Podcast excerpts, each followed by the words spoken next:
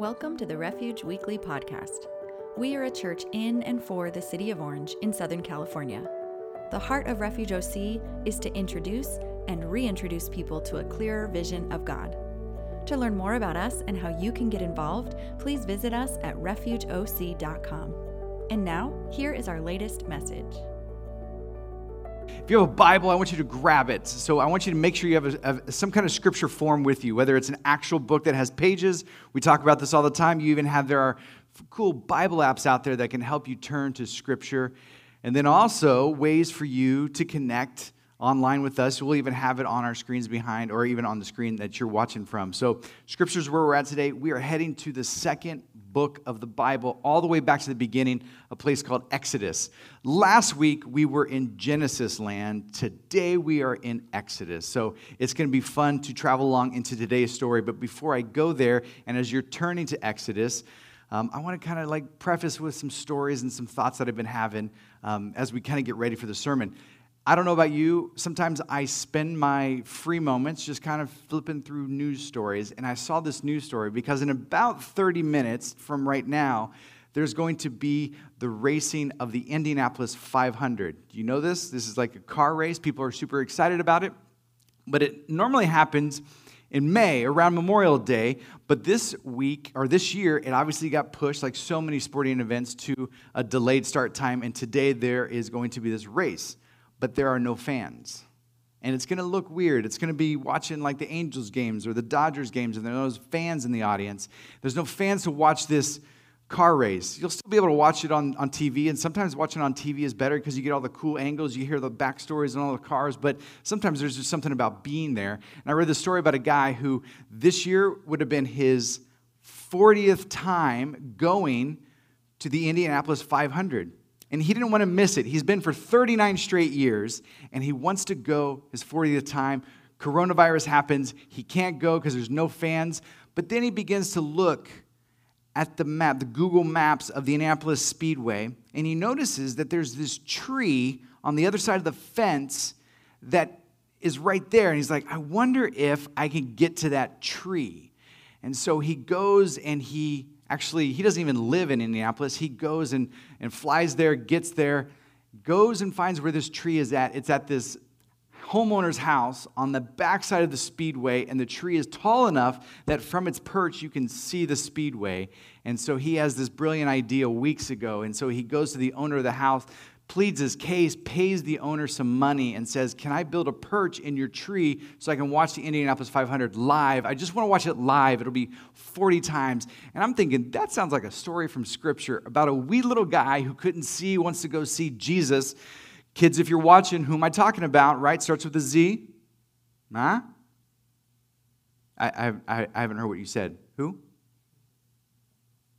Zacchaeus. That's right. Some of you said Zacchaeus. That's exactly it. It sounds like the story of Zacchaeus that goes to endless lengths to get something done. So I'm not sure what this guy's viewing is going to look like today. I'm sure there's some stories that will happen more about what he experienced watching the Indianapolis 500.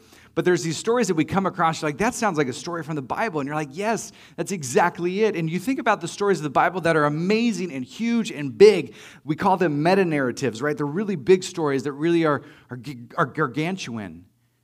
What are some of the favorite stories that you have? And I would even encourage you, jot them right now in the comments, whether you're watching on YouTube or Facebook. What are the big stories of the Bible that you love? You love the story of David and Goliath. Maybe you love the creation story. You get the stories of Adam and Eve. You love some of the New Testament characters. You get Peter, Paul, and Mary, right? Like those stories and others. Obviously, there's Jesus. Like, let's throw Jesus into the mix. You get some of his disciples that make really stupid mistakes and say dumb things, and you're like, I love those stories because it makes me feel human. But then you go back to the Old Testament, and there are these amazing stories about people. You got like Samuel, and you got Saul, you got David, like the David and Goliath thing that I mentioned earlier. You got other big stories out there.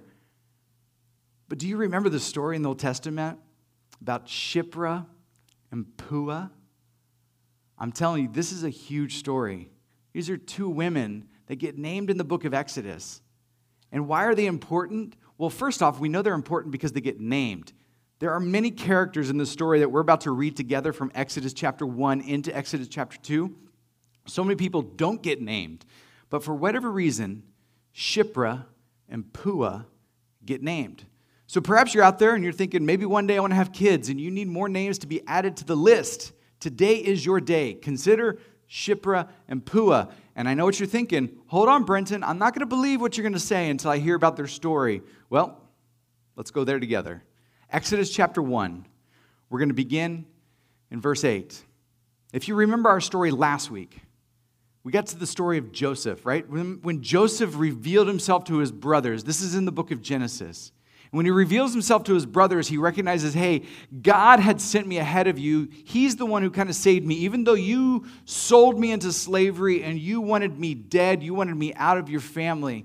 And many years later, his brothers come groveling to him because Joseph has come to and risen to some prominent, important place in Egyptian culture and government. And they had to grovel before him, not knowing it was their brother. And we get to the story like, oh, everything's great, because Joseph then says, hey, brothers, you should come live in Egypt because everything's great here. There's going to be famine. And so the entire family comes. And these are the beginnings of the Israelites. These are God's people, the Hebrew people. And so they get to Egypt at the end of Genesis. And then something happens when we get to Exodus, and it changes. So let's read together, starting in verse 8 of Exodus chapter 1. Then a new king, to whom Joseph meant nothing. Joseph doesn't mean anything. He came to power in Egypt. Look, he said to his people, the Israelites have become far too numerous for us. Come, we must deal shrewdly with them, or they will become even more numerous. And if war breaks out, they'll join our enemies, fight against us, and leave the country. That's what the king is worried about. So they put slave masters over them to oppress them with forced labor, and they built Pithom and Ramses as store cities for Pharaoh. But the more they were oppressed, the more they multiplied and spread. So the Egyptians came to dread the Israelites and worked them ruthlessly. They made their lives bitter with harsh labor and brick and mortar, and with all kinds of work in the fields. In all their harsh labor, the Egyptians used them ruthlessly. The king of Egypt, verse 15 says, said to the Hebrew midwives, whose names were Shiphrah and Puah, when you help the Hebrew women in childbirth, observe them on the delivery stool. And if it is a boy, kill him. But if it is a girl, let her live. The midwives, however, feared God and did not do what the king of Egypt had told them to do. They let the boys live. Then the king of Egypt summoned the midwives and asked them, why have you done this? Why have you let the boys live? And the midwives answered Pharaoh, Hebrew women are not like Egyptian women. They are vigorous and give birth before the midwives arrive. So God was kind to the midwives, and the people increased and became even more numerous. And because the midwives feared God, he gave them families of their own. Then Pharaoh gave this order to all the people. Every Hebrew boy that is born, you must throw into the Nile, but let every girl live. Sounds like an interesting story. Not necessarily warm and fuzzy yet. But we continue reading into chapter 2. Now a man of the house of Levi married a Levite woman, and she became pregnant and gave birth to a son. When she saw that he was a fine child, she hid him for 3 months. But when she could hide him no longer, she got a papyrus basket for him, coated it with tar and pitch, like you do. Then she placed the child in it and put it among the reeds along the bank of the Nile. His sister stood at a distance to see what would happen to him. Then Pharaoh's daughter went down to the Nile to bathe, and her attendants were walking along the riverbank. She saw the basket among the reeds and sent her female slaves to get it. She opened it and saw the baby. He was crying, and she felt sorry for him. This is one of the Hebrew babies, she said. Then his sister asked Pharaoh's daughter, shall I go and get one of the Hebrew women to nurse the baby for you? Yes, go, she answered. And the girl went and got the baby's mother. A little trickery there. Pharaoh's daughter said to her, take this baby, nurse him for me, and I will pay you. So the woman took the baby, nursed him. And when the child grew older, she She took him to Pharaoh's daughter, and he became her son. She named him Moses, saying, I drew him out of the water, which is what his name means. I love this story because Exodus has a really, really important kind of transformational moment in my life. Because back as a 18-year-old college student, I remember going to an Old Testament class for the very first time. And I hadn't really given the Old Testament a fair shake. And I'll tell you how. Because I knew the stories. I knew the stories growing up in a pastor's home. Like we sang the songs. I knew about David and Goliath. I knew about Noah and the ark. And I knew about all this stuff. I didn't know how it fit together. But I remember my Old Testament professor saying to me, Exodus is actually the story of the entire Old Testament that gives us a glimpse into the character of who God is. Genesis, while being that really good foundational starting place and helps us understand how things began, it's actually Exodus that gives us what God is like. It's the picture of God in his beauty and in his grandeur and in his amazingness and how he deals with his people. Exodus is where it's at. And so when we consider this story, you're like, oh, man, what's happening? I also love this story because I have a friend named Joseph who lives in Iowa. And this week, his wife delivered a new baby boy, and they named him Moses. Like, I just texted him. I'm like, how cool is that? Joseph from the book of Genesis has a boy and names him Moses. Like, I love how even their family connects with this story because, like every good story that you watch, you read about, you hear about, you want to hear the hook, right? Every movie that you go to, every movie that you, I know, movie go to, I'm sorry, I said it out loud. We don't go to movies right now, it's okay.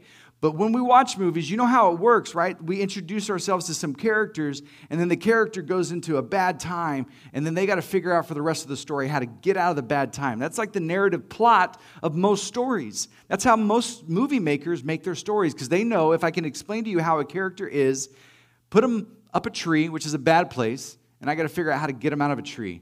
That's like the resolution of the story that we're going with. But for this story for us is, all of book of Genesis, we're introduced to the characters, and then eventually we get to the start of Exodus, and the Israelites are in a kingdom with a king, a Pharaoh, who does not remember the stories from the past. Most scholars would say, well, Joseph from the book of Genesis came to power when there were some Egyptian kings and pharaohs that came from the outside. They weren't naturally Egyptian. There's actually a dynasty of Egyptian pharaohs that weren't native, and they became rulers over the country, and the people who were there hated it. And they say that's probably the time period where Joseph came to power for Pharaoh. And so you can imagine decades and centuries later, when there came a king from within, he wanted to kind of eradicate the stories of the past. And what you find Pharaoh doing in these first few verses of the passage that we have for us today is he's just basically doing propaganda. And we've seen this happen in other time periods. Probably the easiest one for those of you who've been doing your history reading, you remember the time period of World War II where the Nazis were really, really good at using propaganda to their advantage because if they could tell a story about how people were evil, they could get rid of them. And that's what they did in World War II, and this is exactly what Pharaoh's doing here. If he could tell a story about these Israelites who are all around them, and if he could do something to get rid of them, he would. And so the Pharaoh and the leadership here embarks in a threefold plan. And it's not like a plan that happens over a couple of weeks or a couple of months. Most scholars would say that from verse 8 up until 12 or even following in this first chapter of Exodus, it's many years down the road.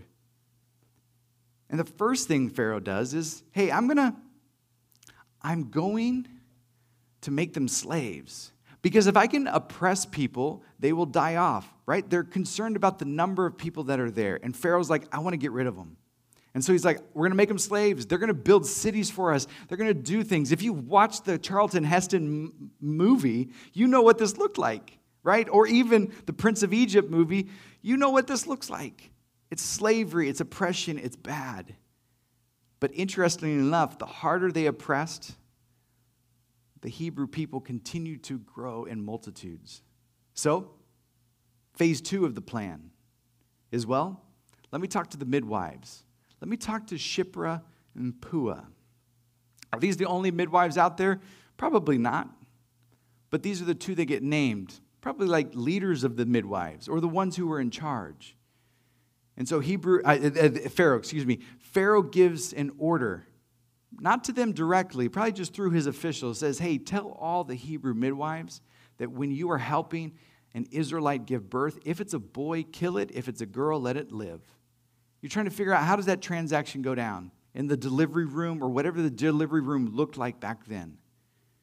And his assumption was, well, any order that I give is naturally followed. So they're going to do it, right? And so for months and months and probably even years, most scholars would assume that Pharaoh wasn't even aware that his policy wasn't being followed, because it doesn't take a lot of time to figure out, like, well, eventually there's going to be some boys running around. And they're like, wait a second, didn't we give a rule that all the Hebrew boys are supposed to be out of here? And Pharaoh finally calls Shiphrah and Puah to his palace and says to them, why have you done this? Why have you disobeyed me? And they have this answer, which sounds like a lie. They're like, well, you know, the Hebrew women are way different than the Egyptians. They don't even wait for the midwives to show up. Part of me is like, interesting. Is God interested in us doing little lies like this? It's actually probably not a lie. They probably told the truth, but they also were into their own way of disseminating information to all of the Hebrew people around. Because you know those midwives were like, all right, here's the deal. Pharaoh told us that we're supposed to kill the boys, so here's the deal. All you ladies who are pregnant, like they probably got them all together, hey, go ahead and give birth and do it before we show up. Because the Hebrew people, the Israelites, probably were lower class citizens, right? They're slaves. They're taking care of their own. But for a person like Pharaoh and the royal family, they needed midwives there the whole time. But the midwives for the Israelites probably did show up after the birth. And if they showed up after the birth, they're like, you know what? They turned a blind eye to the moment. So they're not lying to Pharaoh. They're just saying, we don't want to show up. And so they told all the Hebrew women, when you're pregnant, make sure you give birth. Have your sister, have your aunt, have your mom, have your grandma come and help. And when we show up and the delivery's already happened, we can, with good confidence, say to Pharaoh, Hebrew women are different. They give birth way quicker than the Egyptian women. It's not a physiological thing. There's nothing different about the makeup of their bodies versus the Egyptian bodies. It's just that they also had a plan to make sure that these boys weren't killed. So Pharaoh's ticked off, and he wants to change the storyline. He's like, I'm going to get my people dead if I just do something about it. I'm going to kill these boys because I can't handle the growth of these Israelites. And finally, he gives an order to all the Egyptian people. Hey, if you see a boy, kill him. Throw him into the Nile. Why the Nile? Well, the Nile is that major river, right, that goes through Egypt. We've all heard about it.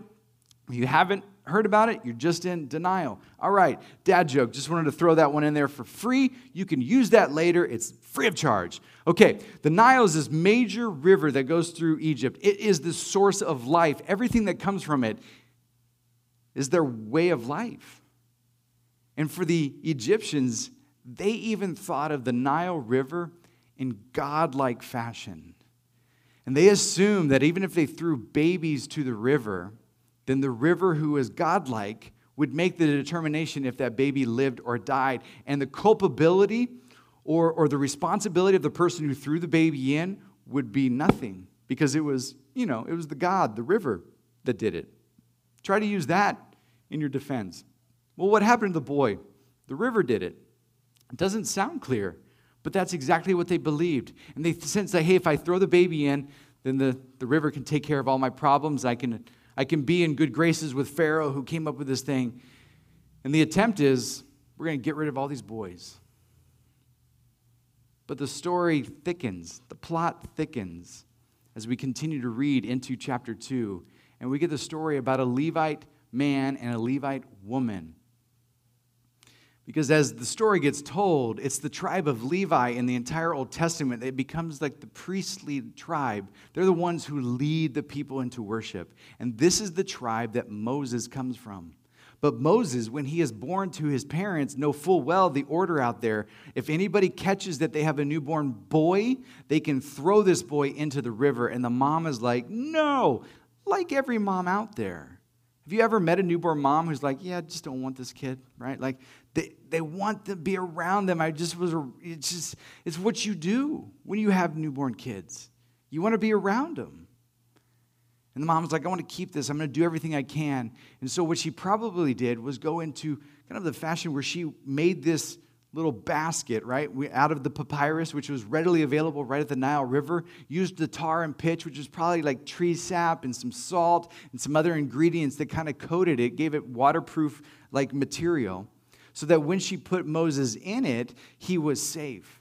And she may not have just like immediately put Moses in and let him drift down the river, probably kept him there for some time. But knowing full well there's going to come a day where she can't keep him nearby, because if anybody finds out that she's got a boy, they're going to take him, throw him into the river, and he's done.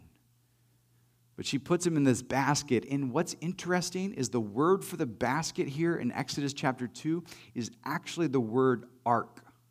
For those of you who remember the story of Noah and his ark from the early chapters of Genesis, it's this ark that preserved the people for something to come. And it's this ark that Moses gets put in that preserves his life for something to come. And so God's in the business of protecting and guiding his people for something that's coming, right? And this is what we get from this story. But as we understand how it happened, when his basket, his ark, is found by Pharaoh's daughter, she pulls it from the river, notices it, and she immediately has compassion upon him. And she notices that he's crying, wants to figure out a way. How can we make this baby survive? She knows full well what her dad has said. All Hebrew boys need to be killed. And she's his daughter. And if you've got a daughter like this, I bet you probably have a daughter that may even not listen to you all the time, like this daughter of Pharaoh. And she's like, I'm not listening to dad. I'm keeping this boy. I'm going to do whatever I can.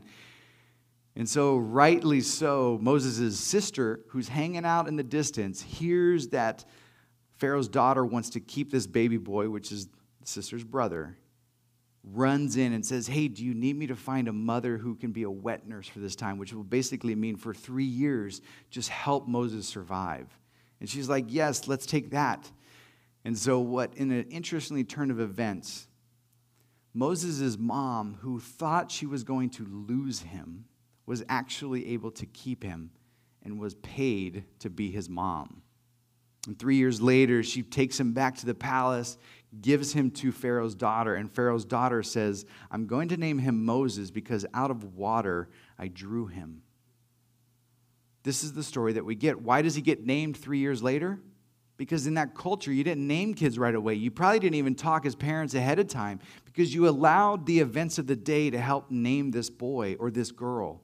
And so for Moses' parents, they wanted to figure out, or for Moses, who was now in the charge of Pharaoh's daughter, she was going to name him because of the moment of drawing him out of the water from this ark that God had saved him from destruction, which is what God is in the business of doing. Okay, here's the thought.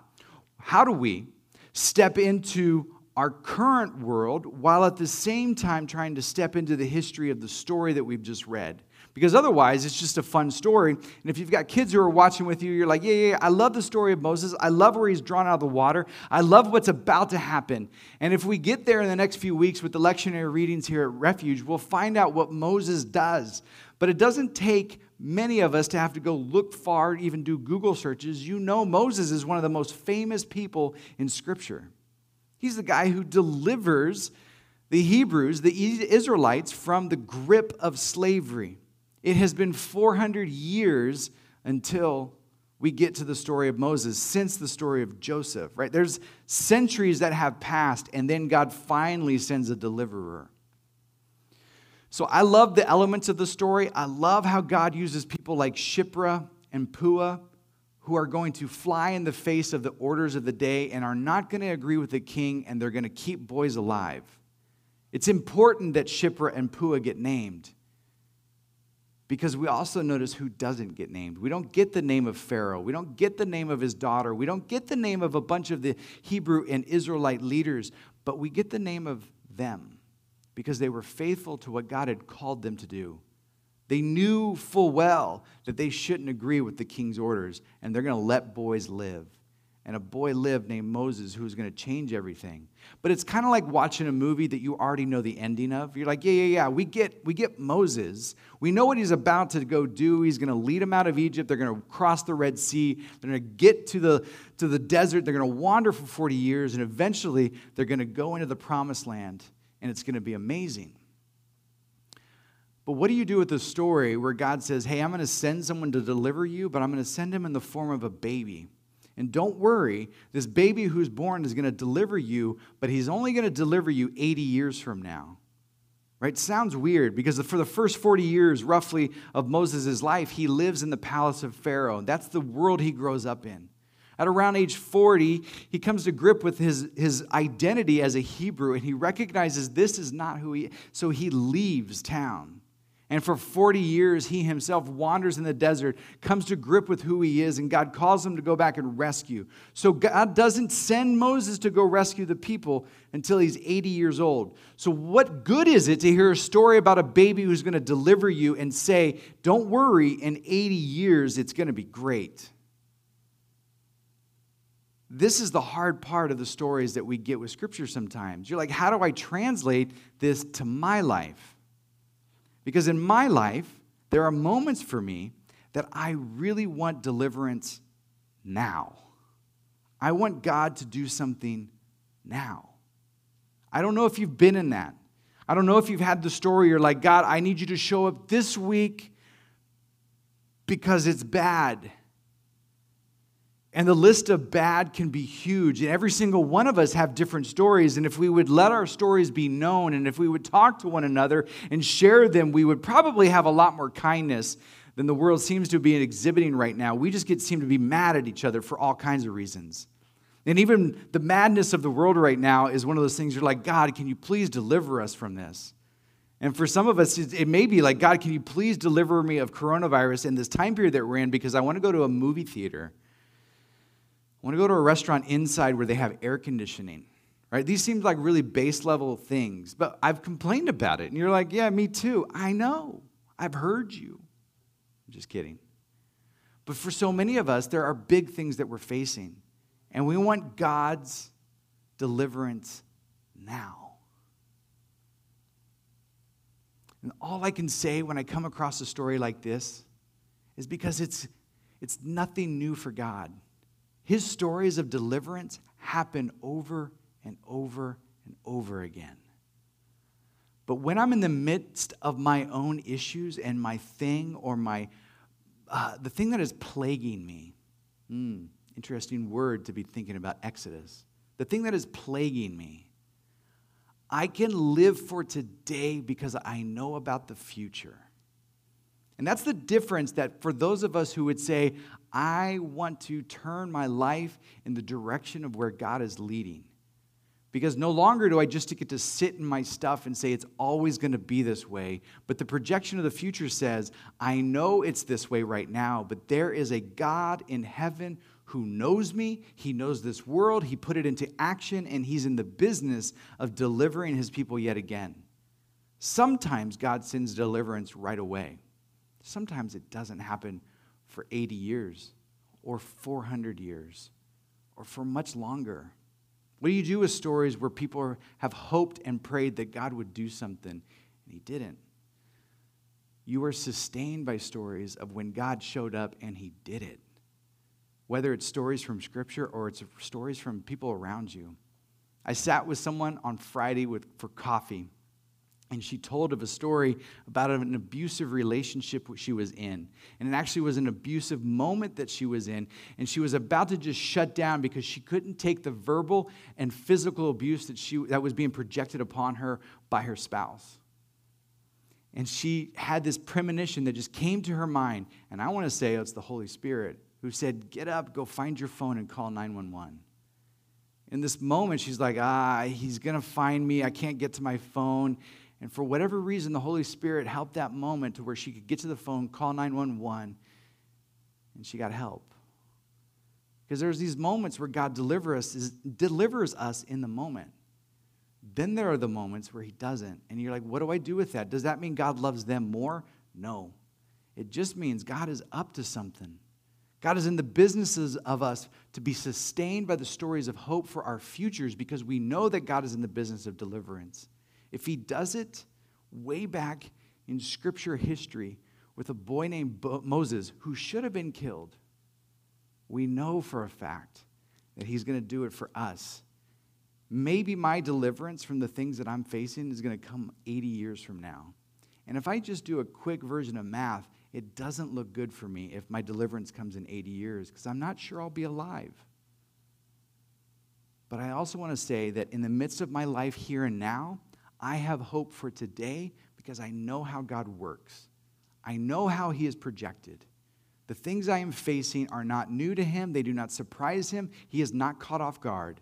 But what he's in the business of doing and saying over and over and over again is, I want to be your deliverer. Let me deliver you from what you are facing today. So I'm not sure what you're facing. I'm not sure what's going on in your life and your heart this week. And it might be new from whatever last week was and into this week. But I do know that there is confidence in trusting in the one who delivers his people over and over and over again. That's why we read this book. It's why we care about delivering the church box to your home. Because the story of Scripture is all about us understanding how God put things together. And I'm telling you, my Old Testament professor when I was 19 years old wasn't wrong. The story of Exodus is it. Because the story of Exodus gives us the prelude to understand the Jesus story. Because if Jesus is sent centuries and millennium later, we understand how God is. He will deliver his people yet again. And yes, it's 2020, and yes, things are bad, and yes, people don't get along, and yes, there's coronavirus, and yes, there's death, and yes, there's cancer, and yes, there's divorce, and yes, there's all kinds of things. But I have confidence for today because I know how God works. Let's look for him today. Pray with me. Lord, would you continue to guide us well into the days ahead, knowing that even though there are things before us, on our path that will trip us up, that will cause us to wonder, are you around? Are you alive? Are you sleeping? It is stories like Exodus and stories about Shiphrah and Puah and Moses that help us get that God is in the business of deliverance. We want to see these stories this week. For those who are hurting, would you be with them? Because your presence is what takes away our pain. It's what takes away our fears. It's what gives us hope for today and tomorrow and all the tomorrows that follow. Help us, God, to have the faith of Shiphrah and Puah because of what you are up to and the deliverance you are bringing even today. It's in your name we pray. Amen. Thank you for joining us this week. We believe in community and would love to connect with you. If you have any questions or would like to speak to a pastor, feel free to reach out to us on Instagram at Refuge Church OC. We hope to see you again soon.